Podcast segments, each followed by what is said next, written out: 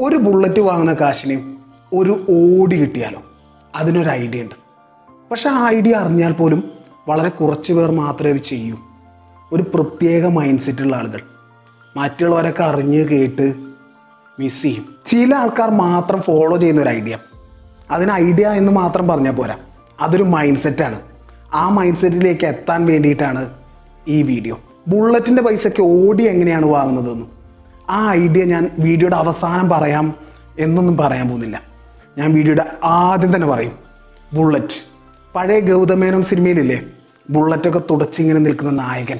അങ്ങനെ പലർക്കും ബുള്ളറ്റ് ഒരു വികാരമാണ് പലർക്കും ബുള്ളറ്റ് ആളുകളെ കാണിക്കാൻ വേണ്ടി കൂടിയാണ്. അതിന്റെ ശബ്ദം ആളുകൾ നോക്കും ഒരു മാസ്കുലിറ്റിയുടെ പ്രതീകമാണ്. ഓരോരുത്തർക്കും ഓരോന്ന്. അതൊന്നുമല്ല ഇവിടെ വിഷയം. നമ്മുടെ വിഷയം ഫിനാൻസ് ആണ്. സോ ഇനി ഞാൻ ബുള്ളറ്റിനെ കുറിച്ച് മറ്റു കാര്യങ്ങളൊന്നും പറയുന്നില്ല. ഇനി മുഴുവൻ ഫിനാൻസ് ആയിട്ടാണ് പറയുന്നത്. നമ്മുടെ ഒരാൾക്ക് ഒരു ഏഴ് വർഷങ്ങൾക്ക് മുൻപ് ഒരു ബുള്ളറ്റ് വാങ്ങണം എന്നൊരു ആഗ്രഹം വന്നു. ഏഴ് വർഷം മുമ്പുള്ള ബുള്ളറ്റിന്റെ വിലയൊന്നും എനിക്കറിയില്ല. ഏതായാലും ഒരു കണക്ക് ഒരു മൂന്ന് ലക്ഷം വെച്ചു. അങ്ങനെ മൂന്ന് ലക്ഷം വെച്ച് അയാൾ ബുള്ളറ്റ് വാങ്ങി എന്ന് വിചാരിക്കാം ഇന്ന് ആ ബുള്ളറ്റ് അയാൾ വിൽക്കുന്നു. അയാൾക്ക് എത്ര രൂപ കിട്ടും? ഓട്ടോമൊബൈലിനെ കുറിച്ച് എനിക്ക് വലിയ ജ്ഞാനമൊന്നുമില്ല. അതിന്റെ യഥാർത്ഥ തുക എത്ര നിങ്ങൾ ഡിസ്ക്രിപ്ഷൻ ബോക്സ് കൊടുക്കൂ. എനിക്ക് വലിയൊരു ഐഡിയ ഇല്ല. എന്നാലും ഞാൻ വിചാരിക്കുന്നത് ഒരു ലക്ഷം ഒന്നര ലക്ഷം എൺപതിനായിരം എൺപത്തയ്യായിരം.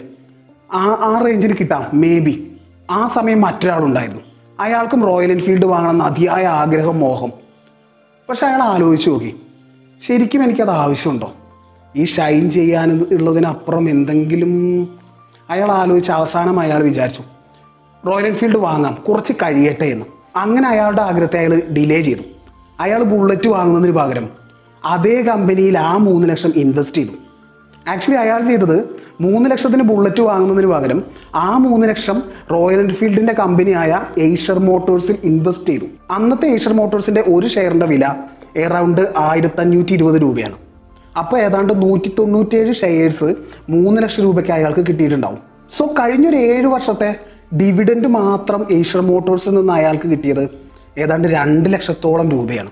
സോ മൂന്ന് ലക്ഷത്തിന് അയാൾ ഇൻവെസ്റ്റ് ചെയ്തിട്ട് രണ്ട് ലക്ഷം ഡിവിഡൻഡ് മാത്രം കിട്ടി.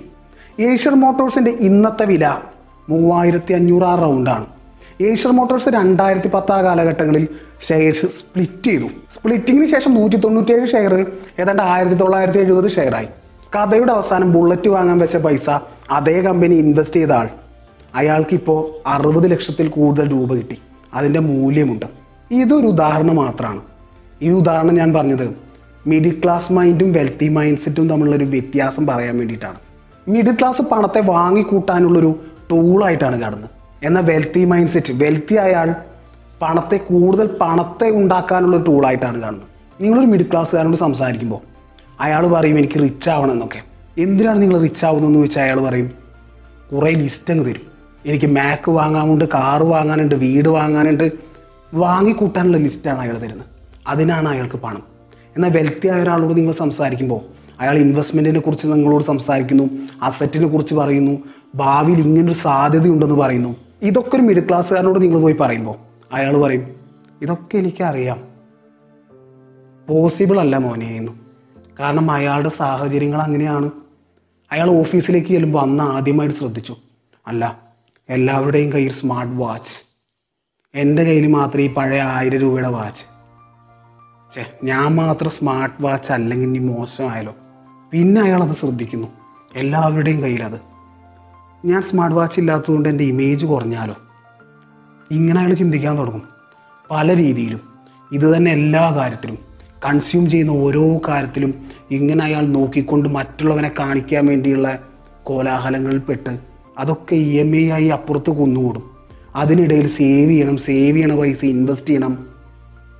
പോസിബിൾ അല്ല. നമ്മുടെ നേരത്തെ ബുള്ളറ്റ് കഥയിൽ ബുള്ളറ്റ് വാങ്ങാൻ വെച്ച മൂന്ന് ലക്ഷം ഇൻവെസ്റ്റ് ചെയ്ത് ഏഴ് വർഷം കാത്തിരുന്ന് അറുപത് ലക്ഷം ആക്കിയ ഒരു വെൽത്തി മൈൻഡ് സെറ്റ് ഉള്ള ഒരാളുണ്ടല്ലോ. അയാൾ അവിടെ ചെയ്തത് ഏഴ് വർഷം വെയിറ്റ് ചെയ്യാനുള്ളൊരു മനസ്സുണ്ട്. അത് ഒരു കാര്യം. ഏതിന് ഇൻവെസ്റ്റ് ചെയ്യണം? എന്താണ് ഇൻവെസ്റ്റ്മെന്റ് ഇൻവെസ്റ്റ്മെന്റിന്റെ രീതികൾ എന്തൊക്കെ? അങ്ങനെ ഫിനാൻസിനെ കുറിച്ചൊരു നോളേജും അയാൾക്കുണ്ട്. മിഡിൽ ക്ലാസ് മൈൻഡ് സെറ്റിൽ നിന്നും വെൽത്തി മൈൻഡ് സെറ്റിലേക്ക് വരണമെന്ന് ആഗ്രഹിക്കുന്നവർ ഈ ഒരു മൈൻഡ് സെറ്റിലേക്ക് മാറണം. ആഗ്രഹങ്ങളൊന്ന് ഡിലേ ചെയ്യാനുള്ളൊരു മനസ്സ് വേണം. ഫിനാൻസിനെ കുറിച്ച് ഉറപ്പായിട്ടും പഠിക്കുകയും വേണം. നമ്മുടെ വിദ്യാഭ്യാസ രീതി പണത്തെക്കുറിച്ചുള്ള പ്രായോഗികമായ ഏറ്റവും ആവശ്യമുള്ള കാര്യങ്ങൾ അധികം പഠിപ്പിച്ചിരുന്നില്ല. ബുക്ക് മാത്രം നോക്കിയിരുന്നാൽ നമുക്ക് ഫിനാൻസിനെ പറ്റിയുള്ള നോളേജ് ഉണ്ടാക്കാൻ ബുദ്ധിമുട്ടാണ്. അതിന് ബുക്കിന് പുറത്തോട്ട് ബുക്കിനെന്ന് പറഞ്ഞ വിദ്യാഭ്യാസ സിസ്റ്റത്തിന് പുറത്തോട്ട് നമ്മൾ സെർച്ച് ചെയ്യണം ഇഫേർട്ട് എടുക്കണം. ഒരു മിഡിൽ ക്ലാസ് മൈൻഡ് സെറ്റ് രണ്ടര മണിക്കൂർ സിനിമ ഹാപ്പിയായി ബോറടിക്കാതെ കാണും. ഒരു വ്ളോഗറുടെ ഭാര്യയ്ക്ക് ഇന്നർ വാങ്ങാൻ പോകുന്നൊരു ഷോപ്പിംഗ് മോളിന്റെ വീഡിയോ പതിനഞ്ച് മിനിറ്റും നിർത്താതെ കാണും. പക്ഷേ ഫിനാൻസ് സംബന്ധമായൊരു നോളേജ് ഉണ്ടാക്കുന്ന കോണ്ടന്റോ പേഴ്സണൽ ഡെവലപ്മെന്റ് സംബന്ധമായൊരു കോണ്ടന്റോ കാണുമ്പോൾ അയാൾക്ക് ബോറടിക്കും അയാൾ സ്കിപ്പ് ചെയ്യും പലരും കാണാറേ ഇല്ല. ഈ ഒരു ബോറടി നമ്മൾ മനഃപൂർവം ഒഴിവാക്കിയിട്ട് പേഴ്സണൽ ഡെവലപ്മെന്റ് ഫിനാൻസ് സംബന്ധമായ കൂടുതൽ നോളേജ് കൂടുതൽ കോണ്ടൻസ് നമ്മൾ കൺസ്യൂം ചെയ്യണം.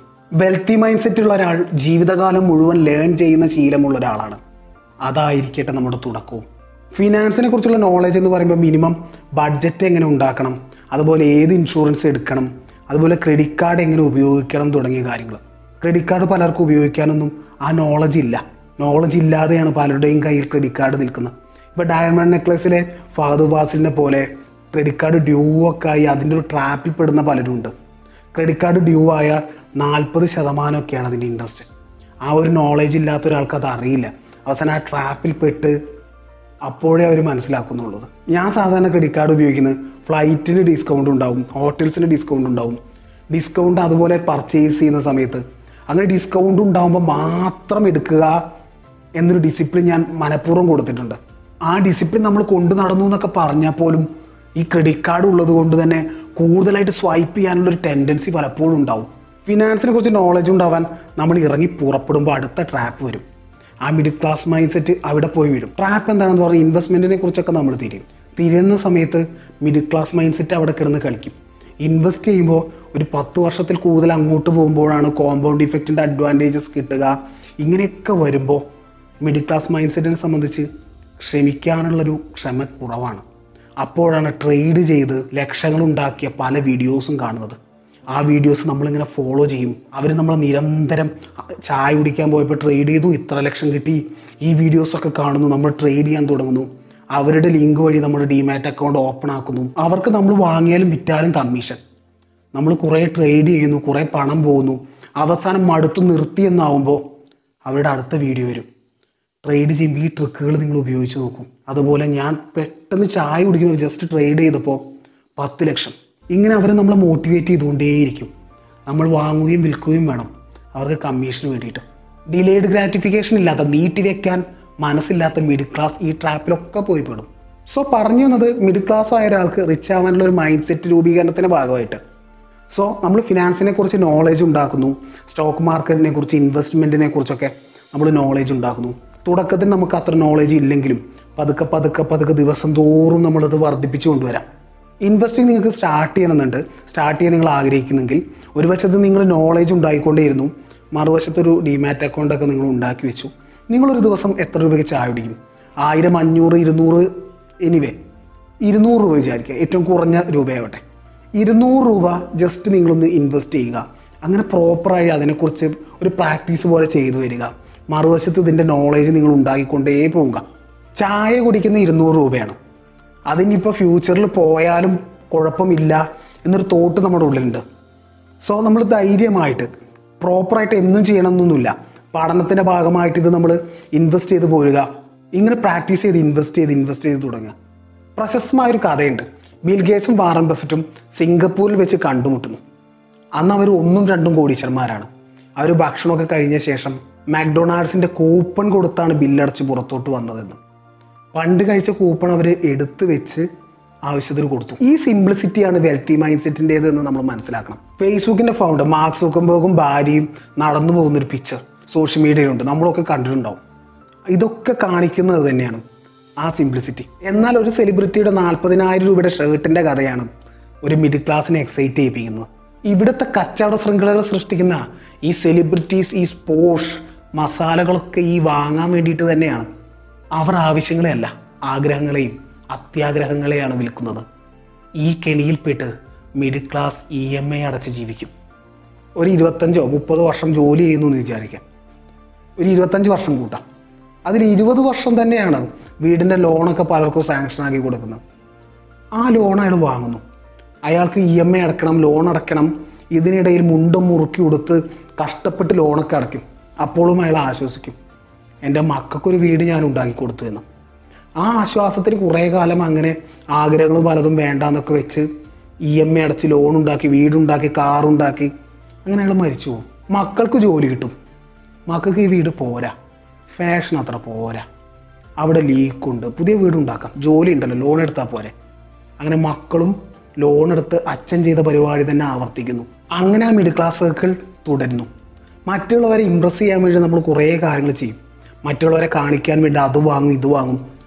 അതൊന്നും പൂർണമായിട്ടും വേണ്ടാന്ന് വെക്കാതെ ചെറിയ രീതിയിലൊക്കെ ഒന്ന് കുറച്ചാൽ മാസത്തിൽ സ്റ്റാക്ക് ബക്സിൽ പോകുന്നത് ആറുമാസത്തിലൊരിക്കലോ വർഷത്തിലൊരിക്കലോ പോകുമ്പോൾ ഇങ്ങനെ നമ്മുടെ ആസക്തിയെ അത്യാഗ്രഹങ്ങളെ ചെറിയ രീതിയിലൊന്ന് കുറച്ചാൽ ലോൺ എടുക്കാതെ അയാൾക്ക് വീട് വെക്കാം.